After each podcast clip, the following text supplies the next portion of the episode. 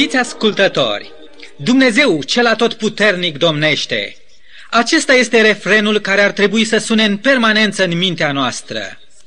Tronul Universului nu este vacant. Dumnezeu este încă la cârma destinelor creațiunii sale. Uneori mintea noastră devine confuză și e gata să pălească și să tremure în fața marilor personalități ale lumii noastre, care vor să pare că ei reprezintă puterea absolută și că de deciziile lor depinde soarta celorlalți oameni. Nu uitați însă că vine o zi când politicieni, profesori, diplomați, bancheri, consilieri de guverne, ofițeri militari sau de poliție, doctori, ingineri, dictatori, împărați și președinți de state vor sta cu toții înaintea tronului lui Dumnezeu, dezbrăcați de orice putere omenească, de orice insigne, medalii sau semne ale autorităților. O, câtă liniște, câtă pace și încredere și cât de mult curaj ar trebui să inunde inima noastră la gândul că Dumnezeu, suveranul absolut al Marelui Univers, El, Tatăl nostru, domnește, este pe scaunul său de domnie. Așa l-a văzut apostolul Ioan pe Dumnezeu într-o descoperire cerească, descoperire pe care el a cuprins-o în cartea sa Apocalipsa, în capitolul 4. Apocalipsa a fost gândită de Duhul lui Dumnezeu pentru a împlini un scop anumit pentru creștinii primelor secole, cât și pentru creștinii tuturor veacurilor de mai târziu. Scopul acestei cărți biblice este acela de a reface sau a reîmprospăta speranța creștinilor că Dumnezeu este viu, că El este stăpân pe situație. Acest adevăr măreț străbate fiecare capitol al Apocalipsei.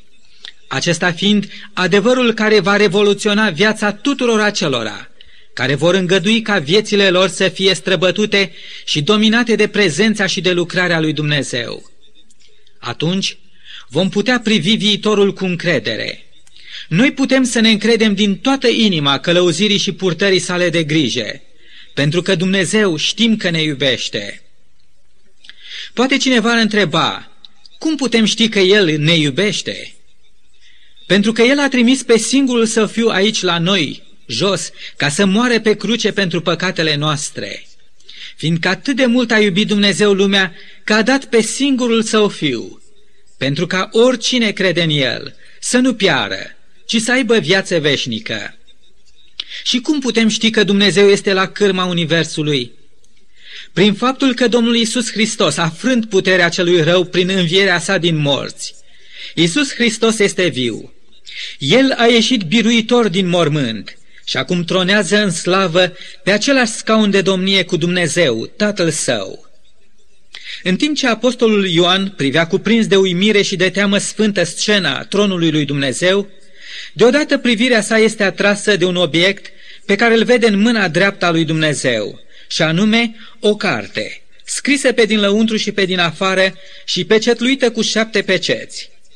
Și o voce puternică de înger a strigat cu glas tare – Cine este vrednic să deschidă cartea și să-i rupă pecețile? Și în versetul 3 din capitolul 5, pe care vrem să-l studiem astăzi, Apostolul Ioan notează plin de uimire și durere următoarele. Și nu se găsea nimeni, nici în cer, nici pe pământ, nici sub pământ, care să poată deschide cartea, nici să se uite în ea. Și am plâns mult, pentru că nimeni nu fusese găsit vrednic să deschidă cartea și să se uite în ea. Gândiți-vă la această imagine, la înțelesul ei profund. O carte în mâna lui Dumnezeu. O carte scrisă și pe din lăuntru și pe din afară. O carte pecetluită. Tot ceea ce se găsește în mâna lui Dumnezeu, trebuie să știm, se află în mâini sigure, puternice și bune. Acea carte văzută de Ioan era o operă deja încheiată, o operă completă la care nu mai era nici un spațiu liber, nimic de adăugat sau de scos. Ea era pecetluită cu șapte peceți. De ce oare, ne întrebăm și noi, ca și Ioan poate? În vechime, un sigiliu sau o pecete așezată la încheierea unui act sau document slujea drept mijloc de autentificare atât a persoanei, cât și a slujbei aceluia care a emis acel document. O pecete odată așezată rămânea ca o mărturie tăcută privind temeinicia celor scrise în acel document. Dar aici, cele șapte peceți slujau nu atât drept mijloc de autentificare, cât drept mijloc de apărare împotriva oricăruia care, neavând dreptul să citească un asemenea document, ar fi îndrăznit totuși să-l deschidă. Dacă acea carte a trebuit să fie pecetluită, aceasta înseamnă că autorul ei a vrut să păstreze ca o taină lucrurile scrise în ea, o taină pe care numai acela care era vrednic trebuia să o citească și să o dezlege. Desigur că natura conținutului acelei cărți trebuie să fi fost divină, deoarece ea era sigilată cu șapte peceți, iar numărul șapte, pretutindeni în Apocalipsa, este simbolul desăvârșirii și plinătății divine. Dar care să fie semnificația acelei cărți, cât și semnificația ruperii peceților ei?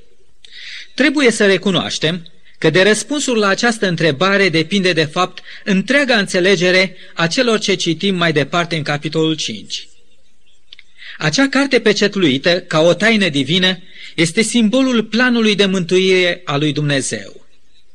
Atât timp cât această carte continua să rămână pecetluită, planul divin avea să fie un ideal neîmplinit. A deschide însă cartea, prin a-i rupe pecețile, aceasta însemna nu numai a face tuturor din univers cunoscut prevederile acelui plan, ci și a le aduce la îndeplinire. Urma deci ca acela care ar fi fost găsit vrednic de a primi cartea și a-i rupe pecețile, să fie investit cu mandatul și cu puterea divină de a da viața acelui plan.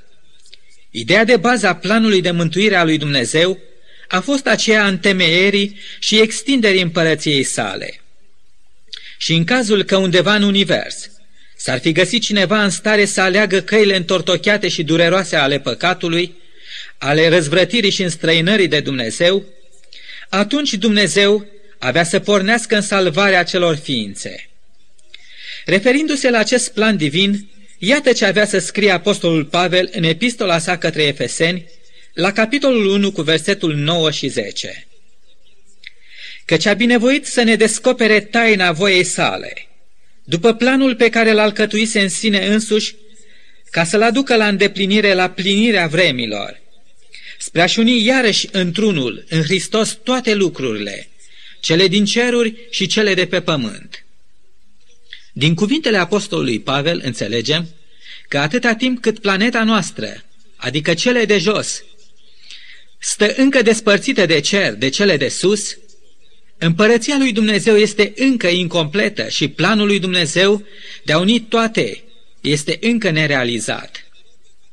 Vedeți, tocmai aceasta a fost întrebarea care a răsunat atunci în viziune, în vasta sală a tronului lui Dumnezeu. Cine? Cine este vrednic să deschidă cartea și să-i rupă pe cețile?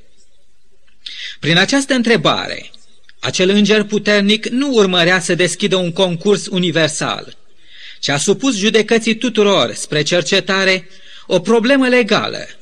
Cine are dreptul legal? Cine are acea împuternicire? Cine ar merita ca Dumnezeu să încredințeze cartea și ruperea peceților ei? Cine ar putea întemeia și întregi împărăția lui Dumnezeu? Desigur că răspunsul este că nimeni în afară de Dumnezeu.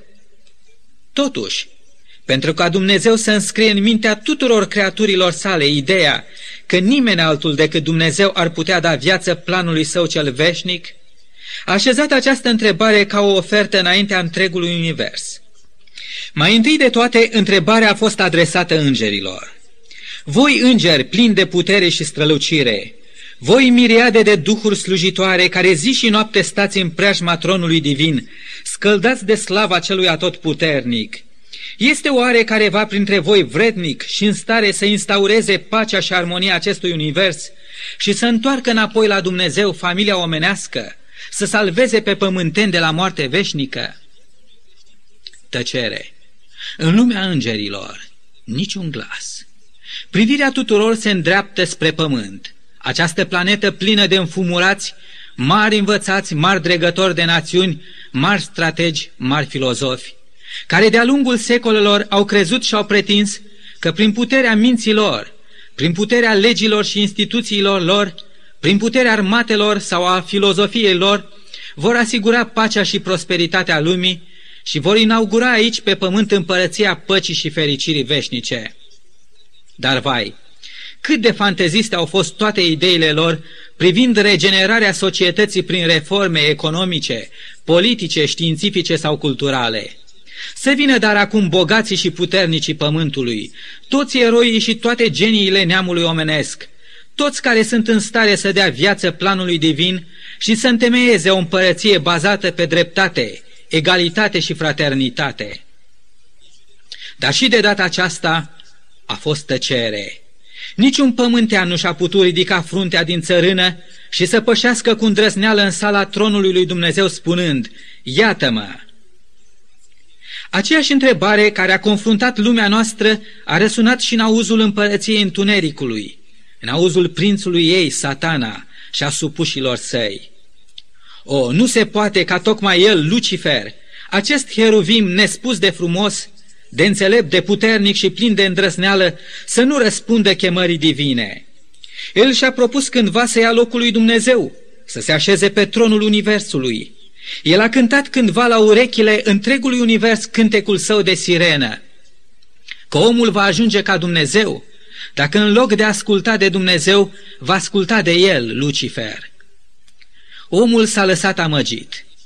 Dar vă gândiți ce ar fi însemnat întreg universul dacă ar fi ascultat de sfaturile lui viclene și criminale și ar fi încăput tot universul pe mâna lui.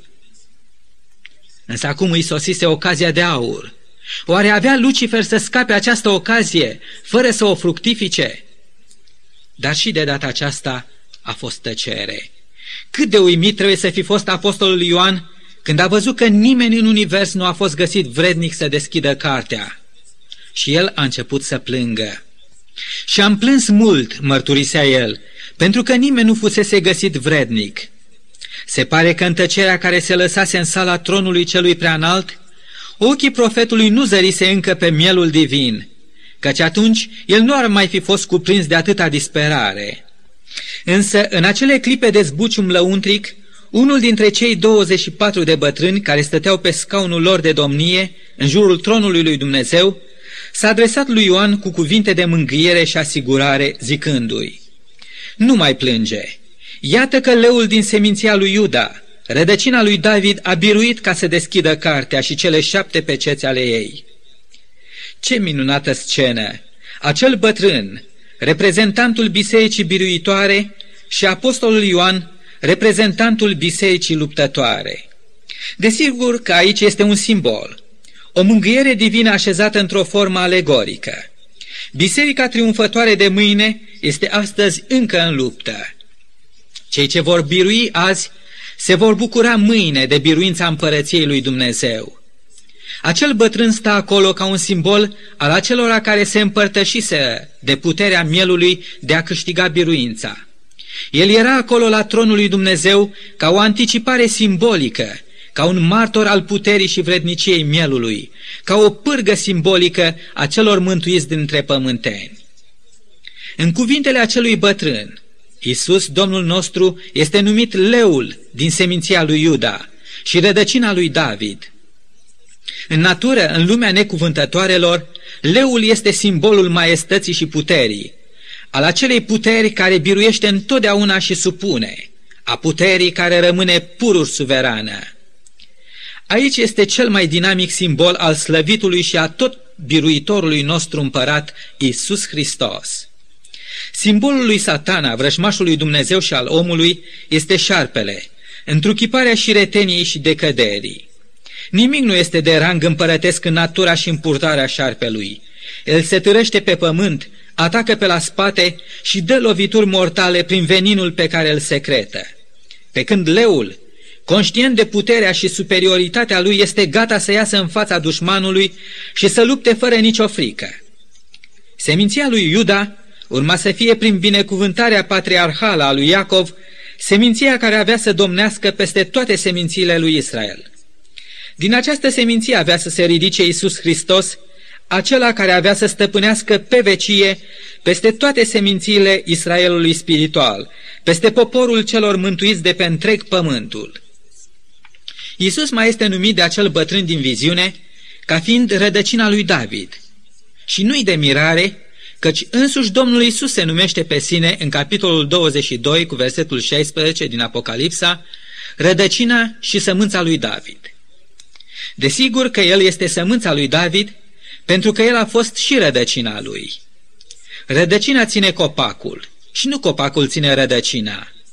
Din rădăcină cresc vlăstarele, din rădăcină se transmite întregului copac viața și puterea de creștere. În același sens, Domnul Hristos a fost rădăcina lui David. David a fost rege și Dumnezeu a făcut cu el un legământ că pe tronul său, tronul lui Israel, sămânța sa va dăinui în vecie. Dar de fapt esența, rădăcina sau ceea ce a dat viața acelui legământ nu a fost David, fiul lui Ișai, și nici Iuda, ci Isus Hristos. Împărăția lui David, în sensul ei spiritual, nu este alta decât împărăția Domnului Hristos, care este rădăcina cât și descendentul lui David, rădăcina divină și descendentul omenesc al lui. În Isus, atât Vechiul cât și Noul Testament aveau să fie unite și mântuiții celor două legăminte să constituie o singură împărăție. Privind spre tronul divin, în urma celor spuse de unul din cei 24 de bătrâni, desigur că apostolul Ioan se aștepta acum să vadă pe cineva ca un leu, în toată maestatea puterii și curajului său, și când colo apostolul vede un miel. Isus este leul care a biruit, dar nu prin puterea sa de leu. Pentru biruința planului de mântuire a lui Dumnezeu era necesară o altă capacitate, mult mai înaltă, și anume aceea a sacrificiului, capacitatea mielului.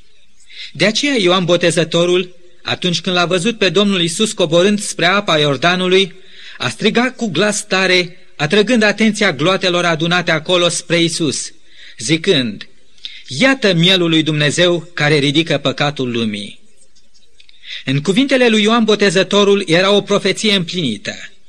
Ele sunau ca o confirmare timpurie a celor ce Dumnezeu vestise cu veacuri înainte prin prorocul său Isaia în capitolul 53.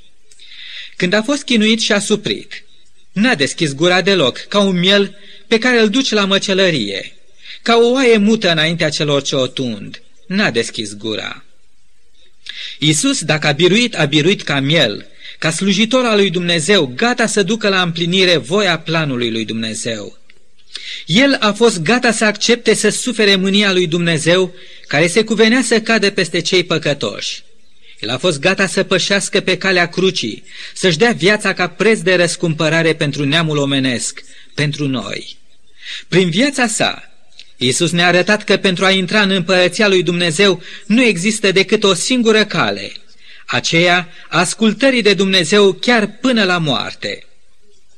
Numai acela care ar fi putut suporta mânia lui Dumnezeu și pedeapsa păcatului, care ar fi acceptat să sufere și să moare pentru cei păcătoși, așa încât să satisfacă cerințele neprihănite ale legii divine călcate de om, ar fi putut să fie vrednic să deschidă cartea. Și iată că mielul a fost găsit vrednic, Isus, Fiul lui Dumnezeu și Mântuitorul nostru. Și mai departe, în versetul 8, cuvântul viziunii ne spune că atunci când mielul a luat cartea, cele patru făpturi vii și cei 24 de bătrâni s-au aruncat la pământ înaintea mielului, având fiecare câte o alăută și potire de aur pline cu tămâie, care sunt rugăciunile sfinților. Și cântau o cântare nouă și ziceau, Vretnic ești tu să iei cartea și să-i rupi pe cețile, căci ai fost junghiat și ai răscumpărat pentru Dumnezeu cu sângele tău oameni din orice seminție, de orice limbă, din orice norod și de orice neam. Ai făcut din ei o împărăție și preoți pentru Dumnezeul nostru și ei vor împărăți pe pământ.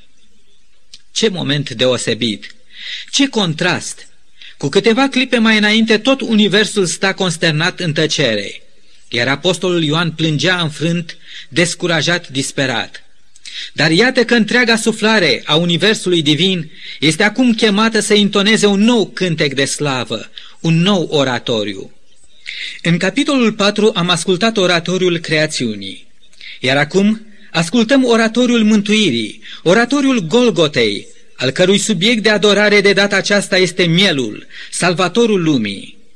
De atunci, de când pe Golgota s-a împlinit actul mântuirii noastre și până azi, Același cântec străbate întreaga planetă și tot mai multe ființe omenești se ridică să dea slavă Domnului Hristos pentru vrednicia jertfei și a biruinței sale.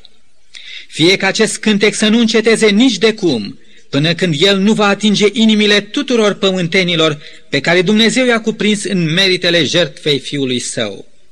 Fie ca acest imn măreț al dragostei divine să atingă și inima ta, iubite ascultător, care stai încă departe de Isus.